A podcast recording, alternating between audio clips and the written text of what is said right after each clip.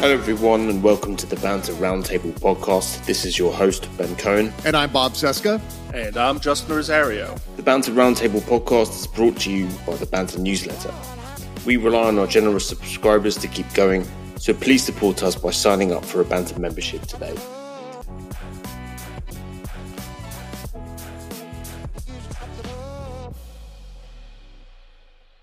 Hey everybody, and welcome to episode 64 of the Banter Roundtable podcast. We have a very exciting show for you today. Uh, in fact, we've got a packed show for you today. We've got um, Tucker Carlson is a big fat fraud, Russell Brand's bullshit overload. We also have Matt Taibbi getting absolutely wrecked by Debbie Wasserman Schultz. And then we have uh, the Trump indictment story. Um, we've got Bob, uh, both Bob and Justin's pieces. By the way, good morning, guys. Good morning. Hi. Awesome. I'm so excited to get going that I forgot to uh, introduce you. But yeah, Justin wrote a, a, huge piece on Pete Buttigieg and why Republicans are terrified of, of him.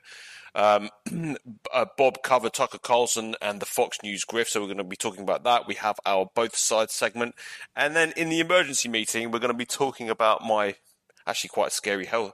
It was a scare. It was a health scare um, a frightening one. So uh, that's urgent care and steak. Uh, so we'll get into that in the emergency meeting. Uh, vegans and vegetarians, beware. Uh, not not not safe for work for you guys. Um, apologies as a hmm. former vegan. Now a former vegan, but I'll get into that in the in the emergency meeting. Um, so look, this week, big news. First of all, why don't we just get straight into the sort of Trump bullshit, right? Because this is what you know, uh, we always have to talk about Donald Trump at some point, right? Mm-hmm. Um, indictment. Someday that won't be true. What's anymore. that? Someday that won't be true anymore. He'll be dead, and then we won't have to talk about him. Uh, I, yeah, no, I, uh, I do yearn for the day when we don't have to talk about Donald Trump. Unfortunately, he is the favorite for the Republican yeah. nominee for president. So, unfortunately, we do have to speak about him. Uh, but it looks like it looks like, and I don't. Again, I want to be very careful the way I phrase this, right? Because we spent four years going, indictments are coming, indictments are coming, um, but it does look like there is an indictment coming, and I don't know how successful. Christ, right? Uh, I don't know how successful this is going to be. But this is uh, the New York Times. This is what we know about the potential indictment of Donald Trump. A case against the former president, who is also a current presidential candidate, poses challenges for prosecutors. Here's why. So this is uh, was published today on the 10th um, of March. The revelation that Manhattan District Attorney's Office has in- indicated to Donald J. Trump lawyers that he could soon face criminal charges marked a major development in an inquiry that has loomed over a former president for nearly five years. It also raises a number of questions about the contours of the potential case against Mr. Trump, who could become the first former American president to be indicted. So, um, Alvin L. Bragg, the district attorney, is focused on Mr. Trump's involvement in the payment of hush money to a porn star who said she had an affair with him. Michael D. Cohen, Mr. Trump's fixer at the time, made the payment during the final days of the 2016 presidential campaign. While the facts are dramatic, the case against Mr. Trump would likely hinge on a complex interplay of laws, and a conviction is far from assured.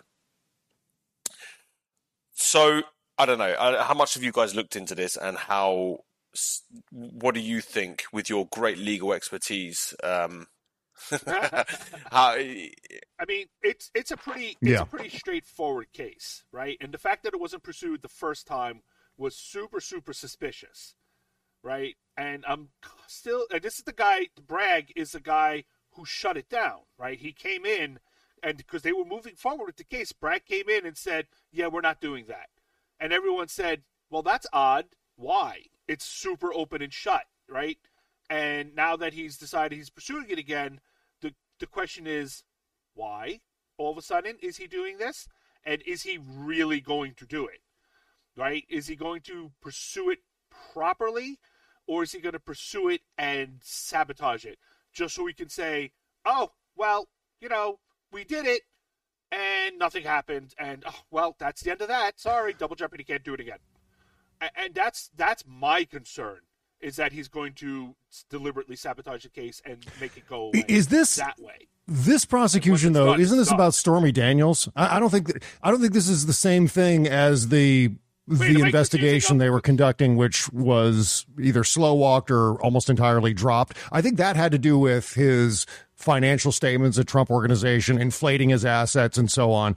And that kind of uh, had had dissipated, didn't it? And then they suddenly, maybe a month ago, picked up this Stormy Daniels case again and are pursuing that. And that's what this possible indictment is all about, right? Oh my God, there's so many. I'm actually was getting that? them confused in New York. I'm sorry. Did I just get the? Yeah, yeah. So I, I was confused as well. And then, uh, yeah, the, I think the piece says here uh, okay, yeah, the Manhattan inquiry, which has spanned nearly five years. So I guess it is something that's been ongoing, not picked up in the past month.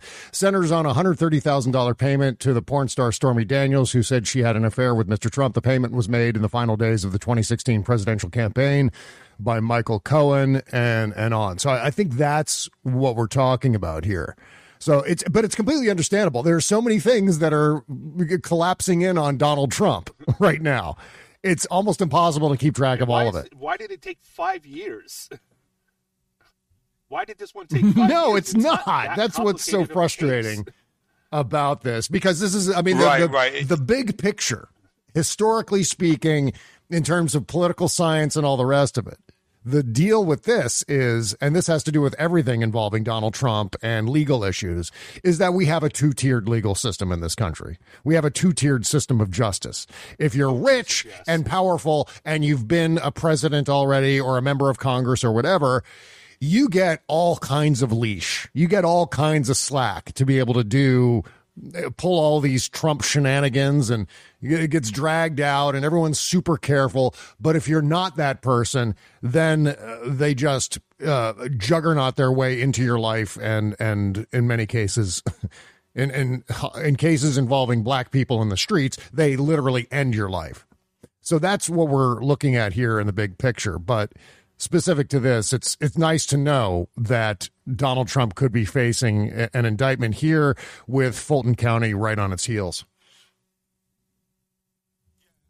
Yeah, and I think look, the, the, if you look at if you look throughout history and in corruption cases in particular, let, us let, take for example like um, the mob. Like the mob was taken down on like tax evasion yeah. charges, right? The, the a, a, lot of the a lot of high powered people get taken down by relatively sort of um, benign crimes, right? right? Yeah, just because because you can do that, right? They, I think the big crimes are almost you can almost always escape them um, because they're so big uh, that you can politicize them, and once you politicize them, it, that then makes it quite difficult to because then you've got you know you've got judges and juries, and they're all you know on one side of the political aisle, and you've the the levers of power are are uh, you know kick into action, um, and you get you know at some point you'll get like the Supreme Court protecting you or whatever it is, or judges protecting you for political reasons. And in in this case, this is quite a. I, I'm not saying it's going to be successful, but I would say that if Trump's going to get done, he's going to get done for something really fucking stupid, right? And and that's probably the best. Yeah, exactly. That's probably the best way. That's probably the best. I I've always thought that this is the best hope. You're not going to impeach him. You're not going to get him done for you know um, sedition, or you're not going to get you're not going to get him done on for the number of crimes he's committed, uh, major crimes that he's committed. You're going to get him for something like this, right? Something about paying off a porn star. Uh, so the New York Times uh, article says Mr. Cohen has said that Mr. Trump knew about the phony retainer agreement and accusation that could form the basis of the case against former, the former president, uh, because in New York, falsifying business records can amount to a crime, albeit a misdemeanor. To elevate the crime to a felony charge, Mr. Bragg's prosecutors must show that Trump's intent to defraud included an intent to commit or conceal a second crime. In this case, that second crime could be a violation of the New York State election law. While hush money is not inherently illegal, the prosecutors could argue that the $130,000 payout effectively became an improper donation to Mr. Trump's campaign under the theory that it benefited his candidacy because it silenced Miss, Daniels. This is to me, this is like this is great, right? This is I, I, like it's a fairly straight. It is actually fairly straightforward. I don't think, um, you, you, know, obviously Trump can get out of this, but it's one of those. Cla- it, it's one of those sort of classic um, slip ups, right, that can unravel the whole enterprise. The whole criminal enterprise can can come crashing down because he didn't like dot his I's and cross his T's when paying off a porn star. It'd be brilliant if. Right. If Michael Cohen went to jail for it, for it, then so. Yes, exactly, exactly. So anyway, look, I don't want to get my hopes up to the audience, don't get your hopes up. Um, well, I mean, again, don't, is, don't forget. Is, I mean, the Trump organization did lose that case in New York City. I mean, they they had to pay whatever it was a, a million dollars, million and a half dollars uh, in fines. But this is against Trump personally, which makes it so much more enticing as something that we can anticipate. So don't try to take that away from me, uh, Ben. Just no, I won't. I won't. Sorry, Bob. Yeah, yeah, no, no, no. No, it's just the little things that you have to grapple onto to survive the day these days.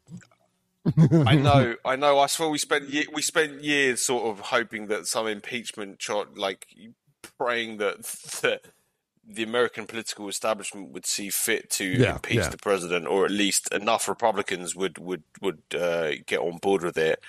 Uh, but you know, uh, I've been disappointed. I've just gotten used to disappointment, but I think it would be glorious if, um, yeah, he got done in by a porn star. Would be fantastic. Um, and went to jail because of it. You never know. okay, well, look. Anyway, Wait, uh, I feel before we move on, I feel we do have to mention what's going on in Georgia um, with the prosecute with the, the cases that are moving forward there, and Republicans oh, are yeah. trying to yeah. stop it in its track. I, I um, literally can't keep up with all these. The, okay, yeah, this is the Georgia election one, right, where he tried to. Um, right, that that is moving forward very quickly, and it's looking really, really bad for Trump. So uh, this is from CNN. Georgia's Republican-led state legislature is considering a set of bills that would establish a commission with the power to remove prosecutors and district attorneys from their posts. Uh, Republicans, including uh, Governor Brian Kemp, say additional oversight is necessary to prevent, quote unquote, soft on crime prosecutors from endangering Georgians. Um, but Democrats are taking note of the timing. Fulton uh, County District Attorney Fani Willis is deciding whether to pursue indictments following her office's investigation into former Donald Trump's efforts to overturn the 2020 election in Georgia. So, just in time, because she's getting ready to move forward on that, and Georgia Republicans. Now, while they're talking, debating these bills and moving them forward, they're not talking about Trump. But you can guarantee the second they pass these bills and sign them into law, the very first person they're going to remove is Fani Willis. And they're going to say, You're soft on crime. It's like, I'm sorry, I'm literally about to have Donald Trump indicted for, for uh, trying to overturn a federal election. Oh, but that's not why we're doing it that has nothing to do with it. We swear yeah. that's just coincidental. Well, I, exactly I think on the upside, if this they're passes at all, and remember it has to get past Brian Kemp, who's no fan of Donald Trump. I I don't suspect Brian Kemp wants Fani Willis to go away, at least privately, irrespective of what he might say publicly. But uh, the other thing is. Fani Willis would ostensibly get replaced by someone else who would continue to pursue the case because we're talking about Fulton County here. And unless this legislation, and nothing I've seen in the legislation, uh, dictates or allows the state legislature, the Republicans in the state legislature, because it is a Republican state legislature, to handpick a replacement. So it's entirely possible that even if it gets to that end game where because of this law or because of this pair of laws, it could be that Fani Willis loses her job. Even if we get there, uh, I think the replacement would pick up the baton and continue to run with it. So that's my more optimistic view of this particular thing. It is terrifying. I mean, this is the thing. When I first saw Rachel Maddow talking about this the other night, I was like, oh, fuck. Like all the rest of us. Oh, shit. Look at this. They can't win. They continuously prop up this fraud, this corrupt bastard and so, in order to allow that to happen, they've got to shave the corners off the law, right? Rig the game, so to speak. And uh, that's what they're trying to do here. But I think ultimately it's going to be a futile effort because I think indictments are going to be handed down there anytime now. You've got a real grand jury now impaneled, and all they need to see is the report from the special grand jury plus any recommendations from the uh, district attorney, from Fani Willis herself. And uh, I think this new grand jury will convict rather or uh, offer up an indictment sooner rather than later. So that's that's the good news. I hope. I am so tired of these people doing In, shit like this. Indictments are coming. indictments are coming. I hope. okay. Oh, anyway. Um, all right. Well, look. Um, let's uh, let's move on. Uh, the, the, the focus of the podcast I wanted to talk about this week, obviously, was uh, well, there's so much to hmm. talk about, right? But Tucker Carlson, right? We talked about Tucker Carlson last week, but it, it, there's more, right? Um, isn't there always more? I mean, th- this is this is fairly shocking, I would say, even for Fox News bullshit, right? But Tucker Carlson, we know he's a fraud, right? But Tucker Carlson, he really is a big fat fraud, right? A big fat fraud. And last week we talked about the during the Dominion um, voting machine lawsuit case about how Tucker Carlson was busy texting all his colleagues basically saying like, I don't believe any of this stuff, but we're going to publish it anyway. Uh, and you know we're going to get outdone by Newsmax, uh, and also saying that um, you know get rid of reporters who are. He wanted to fire a reporter who told the truth about the Arizona election result, right? Um, well, they fired the entire brain, the brain room for telling the truth. The brain room. What a what a right? goddamn joke that is. The brain room. Fox News has a brain but, but room. This, they literally gave they yeah. literally gave themselves a lobotomy. I mean, uh, right, exactly. uh, but look, listen. Th- I mean, this is even this is even worse, right? This was came out. This was uh, reported by the Hill. So, Fox News host Tucker Carlson privately expressed contempt for former President Trump in text messages revealed in court filings as part of the network's ongoing legal fight with Dominion voting systems. Quote: This is Tucker Carlson text, right? He says, quote, We are very, very close to being able to ignore Trump most nights. I truly can't wait. Carlson wrote in one text message to an unidentified Fox employee on January 4th, 2021, according to the filing. Quote, here's the quote, right? Listen to this carefully, everybody. I hate him passionately. I blew up at Peter Navarro today in frustration. I actually like Peter, but I can't handle much more of this. right? Well, that's the monster they made. So boo hoo for him. Tucker Carlson is being absolutely ransacked on on uh, social media at the moment. He's being uh, and and the the meet basically CNN, MSNBC. They are raking him over the coals. It's absolutely hilarious watching them like take this and and run with it because this really does show you what a gremlin Tucker yeah. Carlson is, right? Did you see that clip that's going round of him talking about Bill oh, yeah, O'Reilly yeah, like 20 yeah, years yeah. ago? It's hilarious. Yeah, that exposes so much. Remember, I've been writing about this for years now, I'm talking about how these guys are big phonies, big fakers. Yeah, but Bob, that's because you're a liberal hack. that's exactly right. That's me. I've just got Fox News derangement syndrome, is what I've got. No, it, it, it's one of yeah. those things where uh, coming up in radio and watching FM personality driven radio die off in the 2000s, in the mid 2000s, sometime after Janet Jackson's nipple slip. My God. What a stupid news oh, story that was. But after that, FM personality radio started to die off. And so all those guys began to migrate over to AM talk radio and take on this conservative screecher personality, right? This is a career move for them. This is a cynical cash grab for former FM radio DJs, essentially. And some actors in there too, as well. Like uh, Steven Crowder is an actor, Michael Knowles is a former actor. And so uh, that's what I've been observing. And so it makes perfect sense that Fox News is populated with the same kinds of people. Bunch of phonies playing characters. And that was the thing in the Tucker Carlson video from 2003. He said outright, he actually used the word character. Bill O'Reilly is playing a character. He's doing shtick. That's what he said. He said shtick at least twice in that video. So that gives you an inside view in terms of how they see themselves. And then you combine that with these Dominion filings where he's calling, where he's saying, I hate Donald Trump passionately, that he's a demonic influence. That's what he's saying in private. So that's the truth. that's the revelation in all of this, and I love it. I love it. I love it. Finally, we have hardcore evidence that all those things I've been, you know, observing have come true. It's like a vindication. Right, and I think like particularly Tucker Carlson is was a very very slippery guy, right? He's an incredibly like slippery character who's playing this role. You, you, know, Tucker Carlson is highly highly intelligent, right? That's that's the one sort of that's why I fear the guy. Like I genuinely think he's the, he's probably the most malevolent sort of actor in, in right wing America. Yeah, he's got uh, a clear. He's more dangerous. Yeah, he's got a Trump. clarity of thought that, uh, he, he, and he's been around the system enough to know how to manipulate it. And so that's what he's doing. That's mm, what this is. Yes. I mean, everything he says on the show is uh, probably hammered out in a writer's room as though they're creating some work of fiction. And they are creating fiction.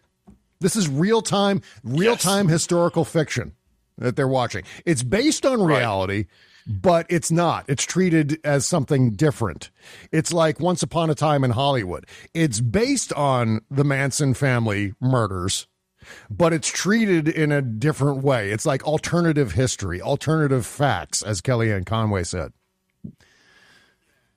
Yeah, and that that's what I think is so scary about it because Tucker Carlson is is brilliant at this, right? He's very very clever at um, riling up the masses, right? He's he's the sort of intellectual veneer on on on the MAGA cult. Uh, this is this is their kind of guy. Tucker Carlson is is essentially his whole role in this in this enterprise is to justify to intellectuals kind of what you know white nationalism and ethno nationalism, and uh, he's clever at it. He's very clever. Um, he, he's very subtle um, in in some sometimes not all the time. So it's quite difficult to sort of pin him down because he, he's a real slippery fucker. This guy. Yeah. And um, yeah, that's it. That's the experience. That's where the like, experience comes in. He knows how to throw in those weasel words as escape hatches. So something Glenn, Glenn Greenwald is really good at. Yeah. Yes. Wiggling yeah, out yeah, of yeah. you so, know, so wiggling he, out of hypocrisy by saying, "Well, I didn't. I said I kind of like him. Not that I love him, but I kind of like him. So that means I don't really love him. So that doesn't make the thing I say. So that's the kind of bullshit that we see all the time on Twitter too. That's what that's like the behavior of trolls. Yeah, I mean it's the just right. asking questions ruse. I mean I'm going to get into that. yeah, that's exactly rant, right. Rant, rant yep. in a minute, right? But it, you, you, know, you uh, you're just asking questions about the vaccine. I'm just asking questions about January 6th. I'm just asking. I'm just asking whether Antifa is yeah, there or not. Yeah. Were they there? I don't know. Who knows? Nobody knows. We can just ask questions though, and the Democrats don't want you to ask any questions about whether Antifa was at the January 6th riot. Blah blah blah blah mm-hmm. blah. Right. Th- th- this is what Tucker Carlson is fucking fantastic at. He's very very smart at doing that kind of thing, and I feel like this th- this revelation has uh, it's chipped away, right? I'm not. I don't think you get rid of this guy because he's clever. Um, he's kind of like a Putin type character. I, I view Tucker Carlson and I view Vladimir Putin in, in kind of a similar vein, in that they are they're kind of like jujitsu players, where they they're able to sort of squirm and wiggle their way out of difficult situations. Um, you know, like almost like a cancer. I, I, like Tucker Carlson is essentially a cancer. He's a can- he's a malignant tumor on on America, mm-hmm. right? And and I'm and I feel like I feel bad um, for cancer when I when I compare Tucker Carlson to, to, to cancer. He's that bad. He's that much of a of a malevolent force. But I really think that this was was um, the this whole Dominion thing is blowing the whole lid off of the Fox News bullshit. Like Bob, your piece this week was was oh, was excellent, right? I mean, you, this is what this is your point. You're just saying this is the the whole thing is yeah. a game. Yeah, the whole thing is a grift. It's a giant like act. Right. There, profit, it's all being set up as though it's a. Uh, this is the Fox News business model from the beginning. It's all set up as uh, uh, like you would set up a TV series. It's not hmm. intended to be reality. It's intended to entertain people who have a certain worldview. And so it constantly mm. fabricates whatever it needs to fabricate in order to tweak that uh, that cortex of of the viewer's brains. So that's uh, that's what we're looking at here.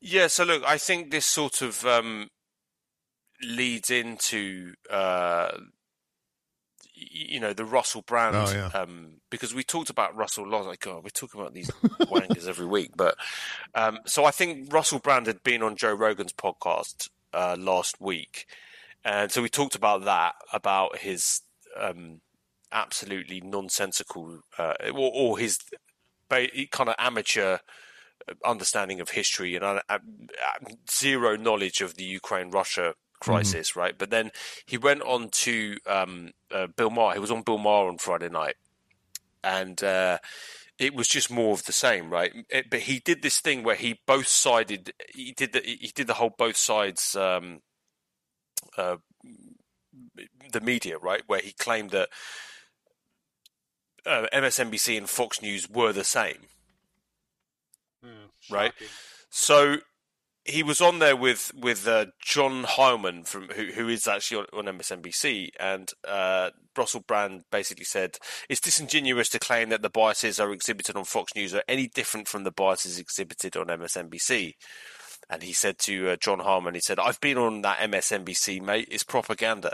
So John Harmon basically told him to fuck off. He said, "You've been on MSNBC once, big fucking deal." Um, and, yeah, it, it, it, was great, but then he was subjected to a sort of a, a what I call a, a, a masterclass in bullshit, mm-hmm. um, where you know t- uh, Russell Brand starts talking about big pharma and big corporations, and you know the it's like sort of a teenager talking about numb. Yeah, exactly. That's exactly um, it. You know, and, and, because he speaks really fast and says a lot of words, people go, "Oh well, he must know what he's talking about," and he doesn't. He, he, no, he has no. no. idea what he's talking about at all. Like I, I he, he's got there's a kind of rhetorical, there are rhetorical tricks that he uses to make it seem like he knows what he's talking about when he doesn't. He's covering up for his for his obvious sort of uh, shallowness mm-hmm. of knowledge by yeah speaking quickly, um, talking very very fast, lots of sort of hand gestures and talking over people, and and so the guys at Conspirituality podcast, uh, they're fantastic. They do a lot of tracking, a lot of these kind of gurus, and one of the things that they noticed was was this um, the rhetorical devices that he uses, and a lot of the inappropriate eye contact. Right, so he makes a lot of inappropriate eye contact with with the fellow guests, like stares into their eyes, touches their arms and their legs, and. Uh, he, he, it's a sort of classic hallmarks of a guru, yeah. of, a, of, a, kind of a cult leading kind of guru, and that's what that's what he is. That's what that's what Russell Brand is, and you know it's another like this both siding. You no, I'm sorry, but Fox News and MSNBC are not the same, right? They're not the same, and the the arguments that Russell Brand brought up um, they're talking about Joe Rogan and ivermectin. Uh, he said that the way that, that CNN treated Joe Rogan over over his uh, use of ivermectin was disgraceful, and that uh, Rachel Maddow completely um, lied about uh, the vaccine efficacy. So anyway, I looked into this stuff. I looked into Russell Brand's claims about uh, did CNN do anything wrong when it when it reported on Joe Rogan, uh, Joe Rogan's use of ivermectin to treat COVID, and was Rachel Maddow deliberately misleading her followers when she claimed that um, the COVID vaccine? I think this was back in March of 2021. Um, was she was she misleading her her viewers when she said that the vaccine stops infection? It stops basically. Um, uh, what's the word for it? Uh, transferring of the of the virus to other people. If transmission, yeah. If you're if you're vaccinated, it stops transmission. So I looked into both of these, right? So look, I, I will say this that I, I think that CNN sort of did misrepresent ivermectin a little bit, right? When they said it's a horse dewormer. Well, it is a horse um, dewormer. It, it, it is. There, there, there, there, right. there are. There's a human use for it as well but it's used to deworm people as well. It's an anti-parasitic, right? So it wasn't like an egregious um, uh, mistake or or sort of it wasn't particularly. It is very infrequently used on humans because yeah. humans generally don't get worms. right. It's it, it, like and it, and it has shown to be effective in treating humans with you know paras- parasitic infections, right? Like it, it is. It's it's a very a good medication, which is not what COVID is. Right, and it doesn't help with COVID. It's been the meta, uh, you know, there's been several meta analyses of uh, of the studies on ivermectin, and they've shown conclusively that, that it has no effect whatsoever on on on treating COVID. So you know, rather than attacking Joe Rogan for promoting a med- medicine that doesn't work, he went after CNN for uh, some of the anchors saying that you know this is a horse dewormer, which it is. Um, well, it's anyway, it's it's. So then, oh, I'm sorry. Go sec- ahead, Ben. Sorry. No, yeah. So, but anyway, the, the, the second part was uh, with Rachel Maddow, and basically, yes, Rachel Maddow was was wrong with what she said in March of 2021 about about the vaccine stopping transmission. But w- what it was based on, it was based on what the then what the yes. CDC director had said. She right? And and she had had misspoken about um, efficacy in the vaccine's efficacy in stopping transmission because they didn't have the data. Um, but Maddow had her on the show, so Maddow had not really understood uh, the science behind it because the CDC director had sort of not really um, uh, conveyed what the latest studies had shown properly. The CDC then corrected her the day after as because it's a reput- because the CDC, you know, is a sort of a responsible agency um, with you know people who work there who actually are scientists and public health officials. They they basically corrected what she said. So Rachel Maddow didn't deliberately mis- mislead anybody right? She just hadn't properly understood the science, and barely anybody understood the science back then either. Like nobody knew, nobody really understood it, or like the vaccines had just come out. So Russell Brand tried to make it seem like this was a sort of a will, and uh, uh, he tried to equate this right with the Fox News hosts knowing that Trump that the election wasn't stolen, knowing that that Trump had lost, he'd lost in Arizona, uh, that the whole Dominion laws, uh, the Dominion systems voting stuff was absolute bullshit, but having them on anyway and trying to say that what MSM, what Rachel Maddow did was somehow an equivalent to that. This is ridiculous. No serious person believes that. No serious person could could ever believe that that both sides are just the same.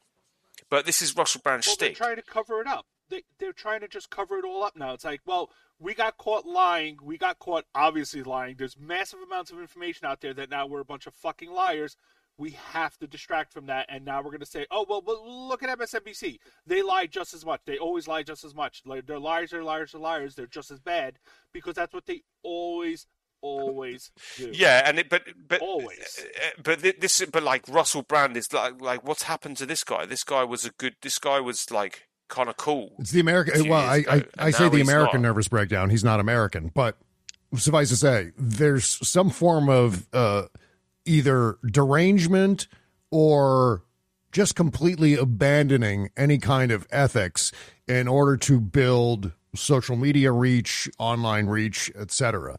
Maybe a combination of those two things. Mm. But I, I wanted to add also in terms of the difference between getting a story wrong and deliberately deceiving your audience. It's sort of like the difference between a surgeon deliberately mutilating a patient versus a surgeon making a mistake during surgery.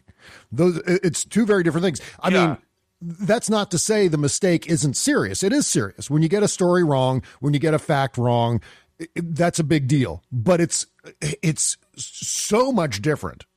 It's so much more mild than deliberately deceiving your audience, knowing that a story is wrong and continuously repeating the fiction, repeating the lie over and over and over again. Yeah, yeah. For That's the mutilation. And months and months, and months on end.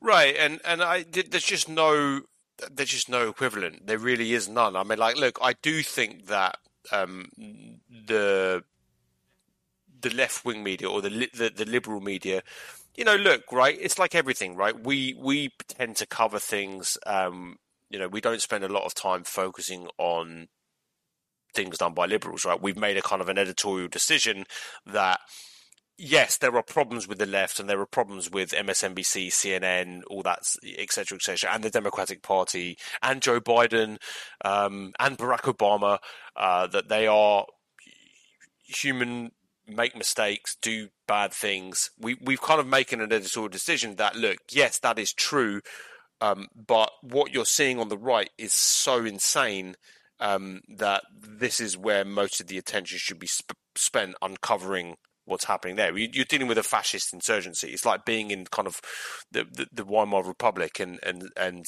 uh, like criticizing the the liberals in Germany at the time when the Nazis are about to take over. It's like, okay, well, which do you know what I mean? Like, where are you going to spend mm. your effort? It's like you're like a real roving reporter is going to spend their time criticizing the liberals in uh, in uh, the, the what was left of liberal Germans in uh, in the 1930s, right? Like, oh, oh my goodness, the Democrats are a little too cozy with corporations versus Republicans are planning on putting you on cattle cars. mm, they sound just about the same to me. I don't know which one to cover. Right, right, right, right. It's like, come on, really, guys? You don't so, know? So there is a bias, right? I'm, I'm going to accept that there is a bias. Uh, but it doesn't mean the same. Like I'm going to, I still accept reality. I think I feel like that we accept reality. Like if Joe Biden does something egregiously criminal, like I'm going to accept it if there's evidence showing that he did something criminal. Yeah, we right? we actually kind of go um, overboard like the, on our side. We kind of overreach when it comes to shit like that. T- take a look at uh, Al Franken. I mean, uh, yeah, c- certainly there's an argument to be made that he was being inappropriate. Is it the same level of inappropriateness as Louis C.K.? Not in a million fucking years but we held that hmm. guy accountable. And whether you personally agreed with it or not is irrelevant. The fact is that the Democratic Party said, okay, well, this guy's got to resign. And so he did. And that's how we hold our people accountable.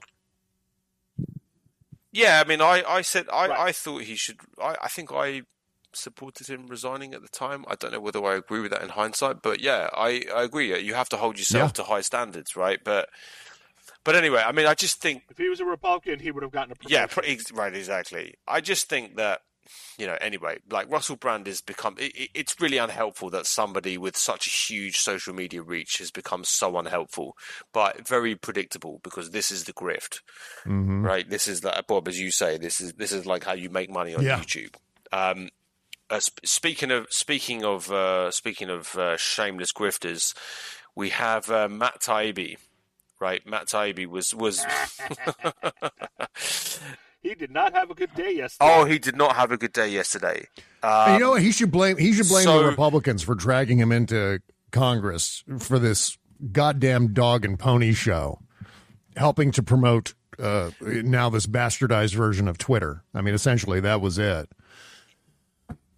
Yeah, so this was Jim Jordan, right? He's been out there praising Jim Jordan for inviting him to testify, right? Um, on this Twitter. I mean, but this couldn't be going any worse, right? It's, it's just, it was just, it was just terrible. No, like, really so anyway, he's well at all. He he just got hammered. Yeah, hammered right. It's, by the, the Democrats. the, the, House Judiciary Committee hearing on the Twitter files, but um, uh, T- T- Toby was. This is Debbie Wasserman Schultz. I'm going to play this clip for everybody so you can you can listen to this. Um, it's about a minute and a half, so just stand by. Here we go. This is Debbie Wasserman Schultz questioning Matt Taibbi over his sources, um, or, or, or, over his personal sort of uh, profit from from the Twitter files. Here we go. Please do not interrupt me. Alaskan, Elon Musk spoon-fed Elon Musk spoon-fed you his cherry-picked information, which you must have suspected promotes a slanted viewpoint, or at the very least generates another right-wing conspiracy theory. You violated your own standard, and you appear to have benefited from it. Before the release of emails in, of the emails in August of last year, you had 661,000 Twitter followers. After the Twitter files, your followers doubled, and now it's three times what it was last August. I imagine your Substack readership, which is a subscription, increased significantly because of the work that you did for Elon Musk. Now, I'm not asking you to put a dollar figure on it, but it's quite obvious that you've profited from the Twitter files. You hit the jackpot on that Vegas slot machine to which you referred.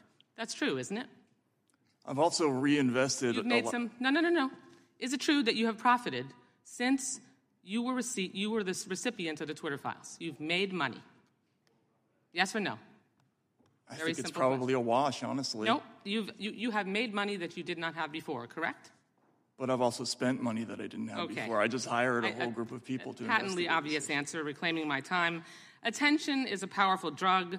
Eyeballs, money, prominence, attention, all of it points to problems with accuracy and credibility. And the larger point, which is social media companies are not biased against conservatives, and if anything, they ignored their own policies by allowing Trump and other MAGA extremists to post incessant lies, endangering public safety and even our democracy. Hypocrisy is the hangover of an addiction to attention. Ouch. Mm-hmm. Ouch. That was br- that was absolutely brutal, right? So she raked him over the coals for that about how much money he must have made from this. Um... No, no, no. He didn't make money. He spent. He reinvested it. He spent that money. It's a wash. Unfucking believable that he said that out it's loud ama- with a straight. Right, face. it's amazing, right? It's amazing that he he's gone on there and and been sort of led into a trap like that, right? I mean, I asked him this on Twitter as well. I'm like, I, I want to know how many Twitter followers have you? I mean, how many new subscribers have you gained since the Twitter files um, debacle, right? And the fact that he has been given cherry picked evidence from Elon yeah. Musk. Elon Musk has hand picked files, mm-hmm. right, for Matt Taibbi to to release, and he Taibbi has not not a single question asked about Musk's intentions. Not a single question asked about the files he was given. Why was he only given those files uh, and not other files? Right, and, and and we now know that there are other files available. Right, that, then we now know that other internal documents show that the the Republicans and tr- the Trump administration was was constantly um, going at Twitter and asking them to remove uh, uh, accounts that they didn't like. Like Trump, literally, uh, he asked for Chrissy Teigen, Teigen um, to be banned for calling him what was it? Um, yeah, right, right, right, right, right, so anyway, Taibbi, I, I, just feel like he's another one of these grifters. He's another one of these like. It's so sad watching what's happened to this guy, right? Well, the the important thing about that with uh with Trump and Biden is that Taibbi because that was part of his job, was trying to make it, trying to make the case that Biden, the Biden campaign asking for stuff to be taken down was a huge violation of the First Amendment. It was the government is trying to stifle your free speech, and everyone kept pointing out, it's like, yeah, Biden's not in office. He wasn't in office at that point. That's not the government. But then when we all found out that Trump had this the Republicans in the White House had so many requests that there was an actual literal database for it. Taibbi was just like, oh, well, you know, it's all good, yo. It's like, okay, but that literally is the thing that you were complaining about. That the government, the government, the actual White House government, was asking for stuff to be taken down. Now, the thing is, they could ask. They weren't threatening or forcing, which would be a violation. They can ask, and Twitter can say yes or no, right? That's okay. They are allowed to ask. And but he was trying to make it sound like Biden doing it was the worst scandal in American history. And then when we all found out that Trump was doing it, but worse, while he was president, Taibbi had not a fucking word to say about it. It was just like, yeah, yeah, yeah, yeah, whatever. Uh, you know, blah, blah, blah, blah. And it was like, you fucking piece of shit. You miserable, lying piece of shit. And I said at the time that he either had to know about it if he had free access to all of their information and their their their emails he had to know about it and lied or he's admitting that he was spoon-fed that information which means he's nothing more than a puppet for an oligarch which is something that he used to that he used to complain and write about all the time, which means now he's just exactly the same thing that he used to hate. And it turns out that yes, he was spoon fed that information, which means he's the thing that he used to hate. He's just a puppet for a billionaire. So Matt Taibbi can go fuck himself. Yeah, it, it's hmm. it's sad. It's very very sad. And of course, uh, he, he, and um, Russell Brand are, are, are buddy buddy. They're they're going on. There's just this whole sort of little cottage industry now of these YouTube grifters and podcasters who they invite each other onto their podcasts, complain about the corporate media and both sides are just as bad and blah blah blah blah blah blah blah. Yeah, all the while shilling for the YouTube algorithm and some like insane narcissistic billionaire um, Elon is well, just a troll. Elon Musk is just he's just a Twitter troll basically yeah. with a lot of money. Yeah, that's a side thing that's fucking hilarious about this, right? So they called him, they they called uh, Matt Taibbi a so-called journalist, right? So Greenwald, um, fucking um, David Sirota, and uh, someone else, I forgot, I, the name's not coming to my mind immediately. They lost their shit over that. They're like, oh my God, Democrats are attacking journalists. How could they? They're just as bad as Republicans. Oh my God, that's just horrible. How could they do that? And I'm like, um, wait, that's all you guys do, though. That's literally 70% of their job is going on Twitter and writing articles about how everyone else is a terrible journalist and they're all fake news and they're all corrupt and you should only listen to Glenn Greenwald and Matt Taibbi and David Sirota because they're the only real journalists and everyone else is a horrible fake journalist, not them.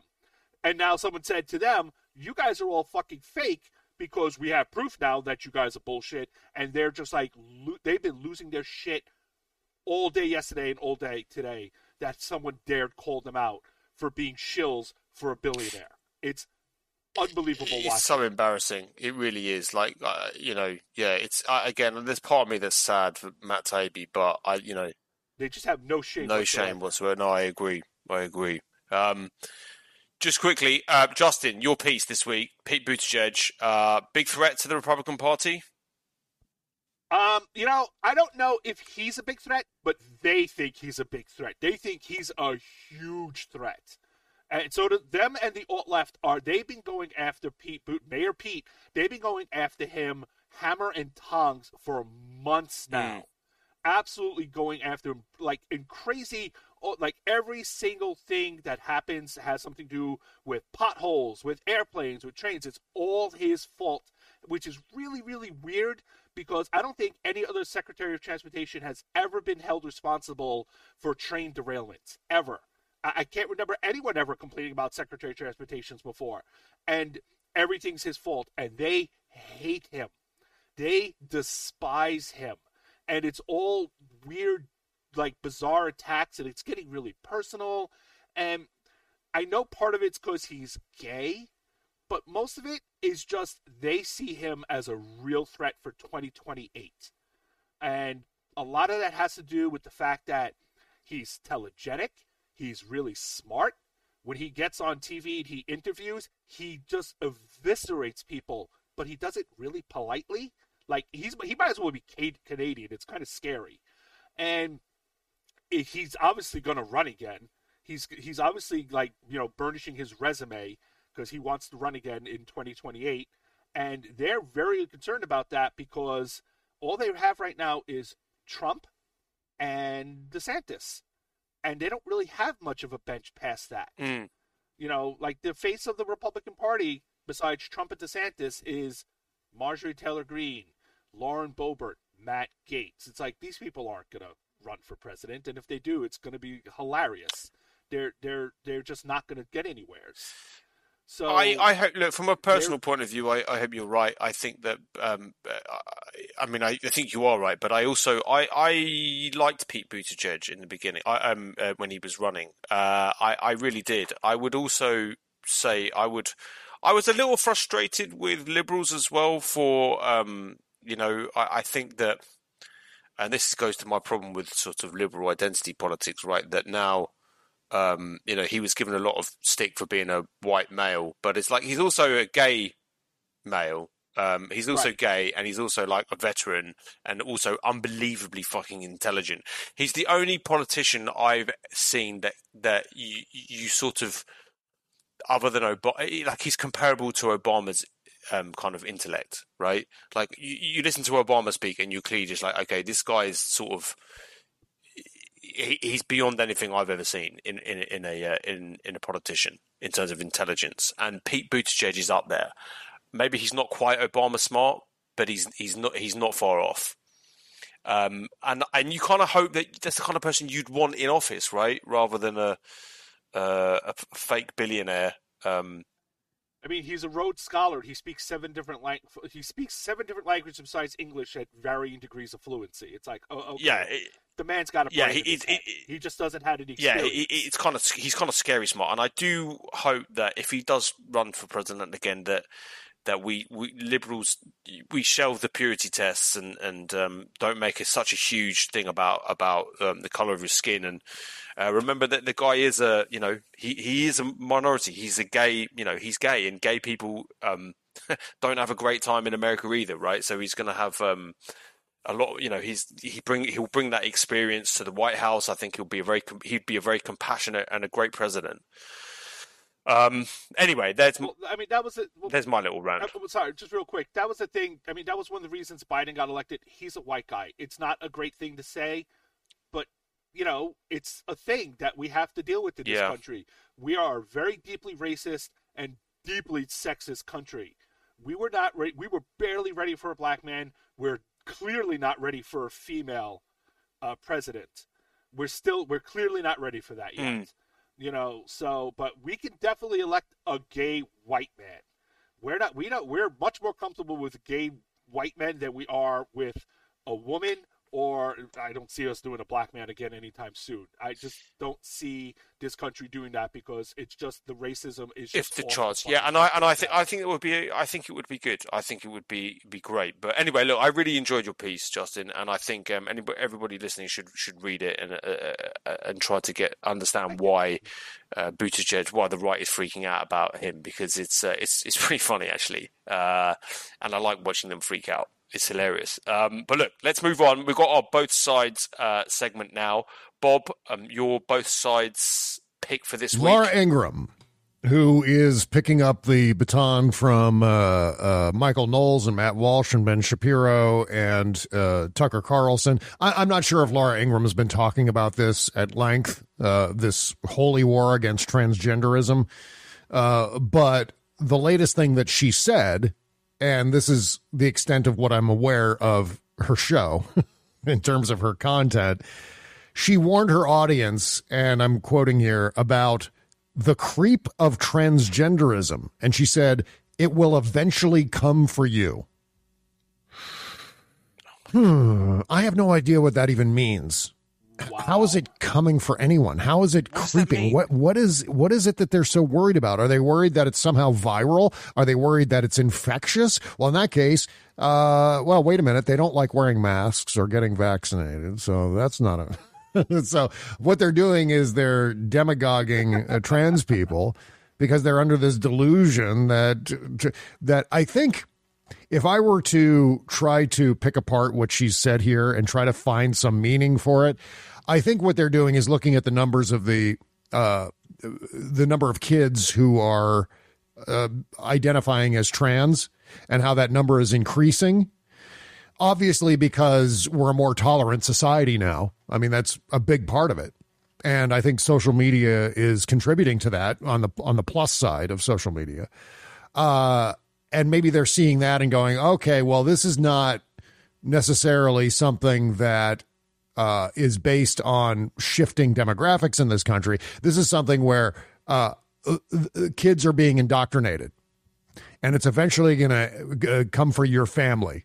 They're being indoctrinated. They're being groomed. I think this is what the, she's warning about. That's the creep of transgenderism. Which, by the way, Laura Ingraham also happens to be the creep of Fox News primetime. so she does know what, what creep means.